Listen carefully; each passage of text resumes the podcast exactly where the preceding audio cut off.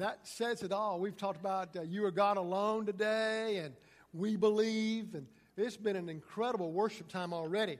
But I want to share with you the I think the absolute foundation for the Christmas season. It's why we do Christmas, and uh, we we focus on the supreme one. I think we get distracted by a lot of stuff. I don't care what Starbucks does with its cups. Okay, I care what believers do about Jesus. I mean, really. Okay? I don't know why we think lost people are supposed to kind of understand Jesus. They don't. And, I, and yes, understand, I get that. Hey, red comes by, look. But I think we as believers, as we go out and, and reflect the, the, the fact that Jesus is supreme, it touches people's lives. I, I, I don't want to fight about it. I want to flesh it out for people to see. And they go, wow, that's, that's the Jesus that, that I want to know. So he's supreme. Jesus is not one of the many great people in history. He is the greatest of all without rival. Did you get that?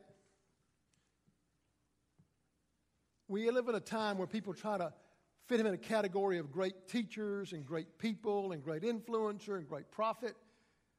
No, he doesn't fit in that category. He's in a category all his own. He's God. He don't fit anybody else's category.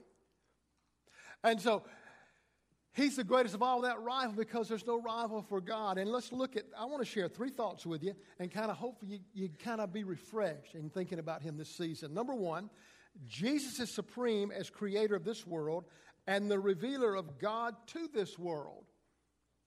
He does two things no one else does. He creates and reveals. Colossians chapter 1 verse 15 says this. Christ is the visible image of the invisible God. Got to catch that. Paul's writing to the Colossian church. He's writing to believers. And they've kind of got confused about Jesus a little bit. They've kind of got carried away with some various forms of thinking and ideology, and they've missed the mark. And he's calling them back to a central truth that Christ is the visible image of the invisible God. Now, what does that mean? Well, he's revealing God. Uh, he, he is the image, meaning he's the exact image in every respect, the very person of God. He is God in the flesh. We believe in God the Father. We believe in Jesus Christ the Son. We believe in the Holy Spirit. Meaning we believe there's a God we cannot comprehend because he's able to be three persons in one. Do, and we can't explain that. But the Bible teaches that. And here it's very clear Paul, who was a Jew who believed in one God and had a problem with Jesus because he thought he was a rival, now says, no, no, they're the same. Man, they're the same. So let's get on the same page with this. Jesus is God in the flesh.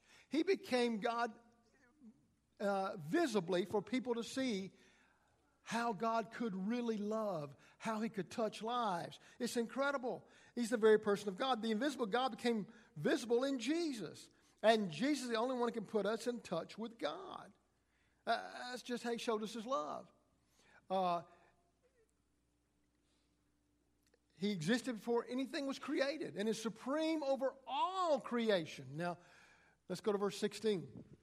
For through him, God created everything in the heavenly realms and on earth. He made the things we can see and the things we can't see. Now, that's a whole different sermon in and of itself, what God did about things we can't see. That's for another time. But I want to talk, He created everything that exists, okay? And He came as creator, but also in His ability to create, He came to reveal God to a world that needed to be loved and reached and transformed. And he did this by being God in the flesh. And in being God in the flesh, he, he demonstrated this, this amazing capacity for God to love. There's, the four Gospels are filled with illustrations of Jesus loving people. But one of my favorites is, a, is when he's walking down the streets of a city and the crowds have gathered to see Jesus. Man, they're kind of excited, fired up. They're hoping. They're hoping and praying that he'll just give them a look and kind of nod at them. They go, That's Jesus, man. Or that he may reach out and touch them on the, arm or that he may speak to them. They're all saying, Man, I, this is great. He's just awesome, and we can't wait for him to come down and maybe, maybe we'll have a connection. They're kind of excited. And then somebody shows up along the sidewalk and he's a tax collector. Now, let me explain something about tax collectors in that day. Nobody liked them. Nobody. They were actually pretty much hated because they took advantage of people, uh, they overtaxed people, and they kind of stole from people. And so nobody liked them. And everybody knew who they were because you had to deal with them. And so Zacchaeus is curious about Jesus. He's coming through the crowd, and you realize nobody's going to let him in front of them. You understand that? Ain't nobody going to say, Oh, Zacchaeus, you come and get in front of me. No, they're going to go, Look, you little squirt, stay back there. We don't care about you. They didn't like him. They wasn't nobody going to be polite to him or kind to him. And all of a sudden, he's wanting to see Jesus, so he climbs up the sycamore tree that he could see because he was short. And so he's kind of going, Let me see what's happening. And and as Jesus is coming down the street, people are excited and they're hoping they're going to get the connection and the nod. And all of a sudden, Jesus stops. Can you imagine by going, He's going to speak to me? I'm in the front of the line. He's got to see me. I'm here over here. Jesus, I'm here. He didn't say, he said, Zacchaeus. I think it's pretty neat. He said, Zacchaeus by name. He called him by name. Zacchaeus, I know who you are, man. I know all about you. And I've come to spend time with you today. I'm coming to your house. Now, guys, that's, the, that's such an amazing story. What we don't know is what the people did when that happened. Uh, they, I'm sure some of them got mad. I can't believe he's going to go to Zacchaeus' house. Zacchaeus is horrible. Man, he's a tax collector. Jesus should know that. We don't associate with tax collectors. Matter of fact, remember one of the accusations against Jesus was he ate with sinners and tax collectors which was a no no. And he didn't do that in that society culture. So he says, I'm going to go to your house. And he went down and talked to Zacchaeus and talked about that fact that God would love even a tax collector. And Zacchaeus had a transforming moment in his life. He trusted by faith what Jesus said and he became a different person. He said, I'm not going to cheat anybody anymore. I'm going to restore what I've stolen and I'm going to be different. That's the revealer of God's love. And that revealer of God's love is also the creator. He was the first to be, to be the designer of all creation. Before anything or any, anyone was, Jesus already existed. That's what this verse means. At a specific moment, Jesus decided to create, and he made from nothing everything we see and what we cannot see.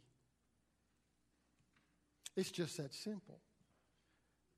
On day one, he created this. On day two, this. Day three, day four, day five, day six, he created the various things we enjoy and see and what we don't see. And then he rested. He is a designer. When we celebrate Christmas, we're not celebrating just the birth of a baby, we're celebrating the fact that a creator came to his creation to reveal God's love. Man, I, that's the Christmas season. That's the Christmas foundation. So he said, I, I've come to, to show God to you. The one who created you has come to live with you. Life was not an accident, it was a plan, and we are created by Him for Him. He is the creator. You see that? That's important. Much is debated today about creation. I understand the theory of evolution and the various things that people talk about. It happened in Dallas, Texas at a great convention. It was the Atheist Convention. Uh, atheists from all over the world would come to this convention and be a part of it. They had speakers. It was a big conference, and they talk about uh, why there is no God, how there can be no God, and emphatically, there is no God and therefore there is no creator. If there's no God, if there's no creator, then we're here by an act of a process. It kind of started with a bang. They'd had different speakers affirm their, their statement and convictions. And then came the moment of time when one of their really heroes, who had been a great debater and a great uh, argument for atheism, they invited him, to, introduced him to come to the platform. As they said, I talked about his accomplishments, they also said he was one of our foremost experts on atheism. And they welcomed Antony Flew to the platform in front of thousands. And as he stood there, and they applauded because he was one of them. And they knew he was going to say, There is no God. He shocked them. As a matter of fact, for a minute, few minutes in time, he left them speechless. As he stood behind the platform, he said, I have always believed there is no God, but based on my research of the complexity of this world, I now conclude there has to be a designer. Oh, you could have heard a pin drop. No way we exist without a designer. He knew who the designer was. Had no idea what to call the designer. He just said there had to be someone who started this. Because of complexity of design. We know him as Jesus, supreme over his creation. The second thing, Jesus is supreme in authority over his church and over death.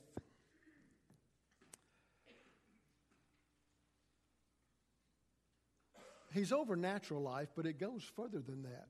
Colossians chapter 1 verse 17 says this. He existed before anything else. That means he's eternal. And he holds all creation together. He is the reason things don't self destruct and this planet doesn't fall into a million pieces. He has put laws in place, he maintains those laws, and he maintains everything in balance that we enjoy the life we enjoy. He holds it all together. And so he, he's supreme in the fact that he's done all this, but he's also, as, as we look at verse 18, Christ is also, also equally as important and powerful. He is also the head of the church, which is his body. Our body works because the head functions.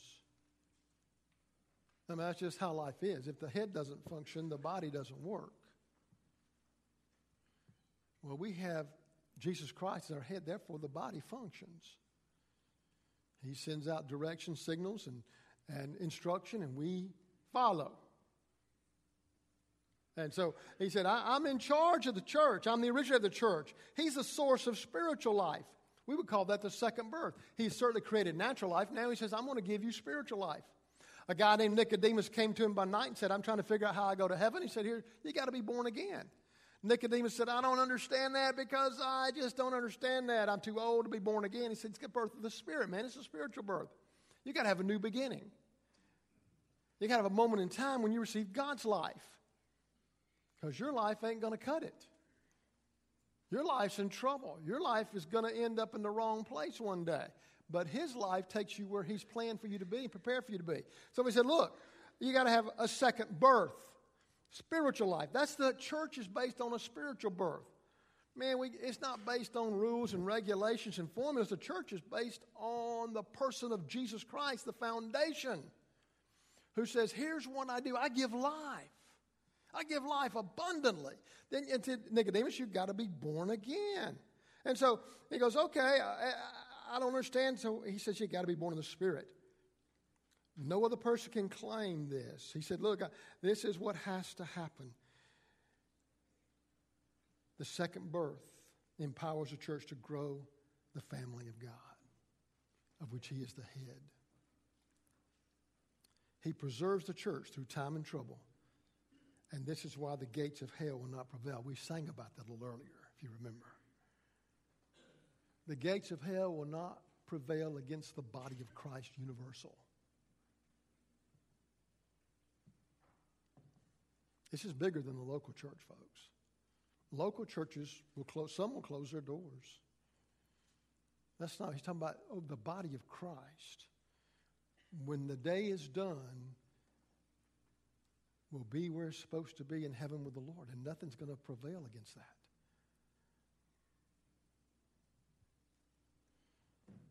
Culture won't stop that. Satanic activity won't stop that. Terrorism won't stop that. He's the head. And where he goes, the body goes. And we're with him. He's also the source of life after death. This is what he said. He, rose from the dead, man. He, he's first in everything. He, he, he, was the first one to really be resurrected from the dead. Say, oh, no, now you're wrong there because we know Lazarus was resurrected from the dead. Let's talk about that for a minute. Lazarus was restored to life. He would die again. He came out of the grave. They took the grave clothes off of him, but he lived, he went back to his normal life. And he would die again. Jesus, when he was crucified and buried, he came out of the grave with a different kind of body and a different kind of life to demonstrate for us what would happen to us when we are resurrected. And we don't die again when that happens. We don't go back to a normal life. He was the supreme over the grave and over death. And where, where he led the path, if as we follow him, we won't experience a second death because we've had a second birth. If you're born once, you die twice. Meaning, if you're born physically, you die physically, but you also die spiritually and go to a place called hell where God is not. But if you're born twice, you only die once. You're born physically, then you're born spiritually, the spiritual birth, and you die physically, but never die again. And you're forever with God in a place called heaven. So he said, This is how it works. He's supreme to make this work like this. There's nothing like it. So the third thing is this Jesus is supreme for making a way to be right with God. Verse 19 says this For God in all his fullness was pleased to live in Christ. That is an amazing verse. In all his fullness, to live in Christ. He's supreme. Now, when I say supreme, most people kind of don't connect that much with our culture today. We go, what does supreme mean? I think most people understand this. Uh, we, were, we were on vacation somewhere, and and we went in. Uh, we like pizza. Sean and I do. So we went to pizza place, and she always, you know, she kind of likes to. Uh, me, I'm a I'm a meat lovers guy. Give me the the bacon, the ground beef, whatever, man. I, ham. Let's load it up. And uh, she likes vegetables on pizza, which I don't understand. but anyway, uh, so we we're there, and they have they had the supreme pizza called the supreme. And we said, oh, she said, what's on the Supreme? And the guy said, everything we got in the store is on the Supreme. Everything we have is on that pizza. When God says this about Christ, is everything I am is in Jesus. Ain't nothing left. Everything I am is in Him. Because we're one and the same. His fullness, His essence, everything that He is, is everything that Jesus is. There's nothing left out. So, the next verse, verse 20. And through him, God reconciled everything to himself, made things right to himself. He made peace with everything in heaven and on earth by means of Christ's blood on the cross. You see, Jesus was the supreme sacrifice, unlike any other. Jesus died on the cross, making it possible to have a relationship with God the Father. Hear what I'm about to say. If there was no cross, there would be no Christmas. See, the reason people have a problem with Christmas is because if they acknowledge the birth of Christ, they have to acknowledge the death of Christ. And all of a sudden it bothers them, it offends them. They're not offended by a baby, they're offended by a Savior. And the fact there's a cross is why we celebrate Christmas. Man, that's the thing. He became the supreme sacrifice, making us right by dying on the cross. He made us right with God. If we would come and receive and accept what He did for us, a personal moment of faith and trust where you realize Jesus died on the cross for your sins personally, and you receive that and you accept that payment for your sins, and all of a sudden faith touches the heart of God in such a way that He gives you a second birth. And you become a follower of Christ. You become a new creation, Paul would say. You begin to walk a different way. You think a different way. You live a different way.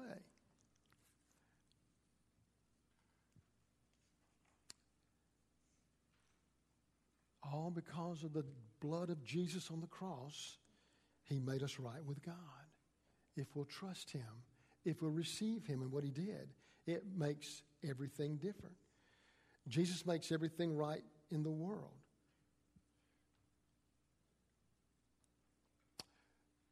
Next verse, verse 21. This includes you. Now he's telling the church. He said, Man, God did something amazing in Jesus. He made us, He made it possible a personal relationship. And this includes you who were once far away from God. Man, you didn't care about God, didn't think about God, didn't want to follow God. Isn't that good news for people you know today that are there? They don't have to stay there. Amen. That's pretty good. Hey, people there now, they ain't got to stay there. Uh, there's hope. You were his enemies. Pretty strong word. On the wrong side. Separated from him by your evil thoughts and actions. Verse 22. Yet now. Isn't that a great phrase, yet now. You were once, but yet now he has reconciled you to himself through the death of Christ in his physical body. He physically died on a cross, buried in a tomb, rose with spiritual body that was visible. As a result, he has brought you into his own presence, and you are holy and blameless as you stand before Him without a single fault. Does that not blow your mind? Because nobody in this room should think you're absolutely perfect yet, right? Ain't none of us perfect yet. We every once in a while maybe get mad when we shouldn't.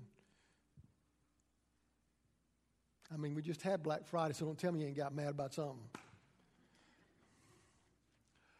Uh, we kind of sometimes get get frustrated and maybe we don't, maybe we're not as kind as we need to be, or sometimes we wrestle that forgiveness thing of others. Sometimes we think things we shouldn't think. But he says what happened on the cross was so amazing, so supreme, that it covers our sins past, present, and future. And when God looks at us, he looks at us through the, the, the blood of Jesus and he sees no fault in us. We're not guilty. We've been made righteousness in Christ. We've been made right with God. That's all that means, just made right with God. He makes everything right in the world, not only with believers and not only with people, but he makes things right with the world, as Romans would say, is groaning for deliverance from the curse of sin. I think the world is in a groaning stage now, groaning for God to do something to deliver this planet. And He does. And He will. He's going to make everything right. There's coming a day when there'll be no terrorism, there'll be no more tragedy, there'll be no more catastrophe, there'll be no more abuse, there'll be no more hunger, there'll be no more disease, and there'll be no more death because Jesus has overcome.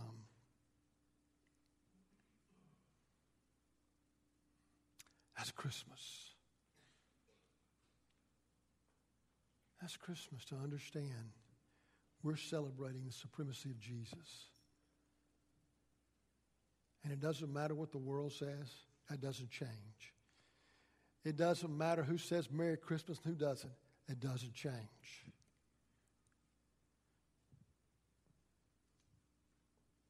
I can say Merry Christmas, and I do. As I shop, as I see people, Merry Christmas. If they don't like it, that's their problem. I know why I celebrate Christmas. Not going to be ugly, not going to be mean. I'm just excited about Jesus, and I'm not ashamed of him. He's supreme. And maybe others begin to realize why are these people so excited about Jesus? Because of what he's done, how he's changed my life. The words of Chris Tomlin in his song, I Will Rise, I love this just little phrase. I will rise when he calls my name. No more sorrow, no more pain. Man, he's supreme. Jesus, his salvation is available. His second coming is imminent. His judgment is final. And his kingdom is forever.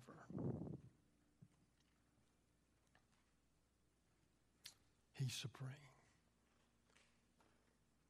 There's no one else like Jesus.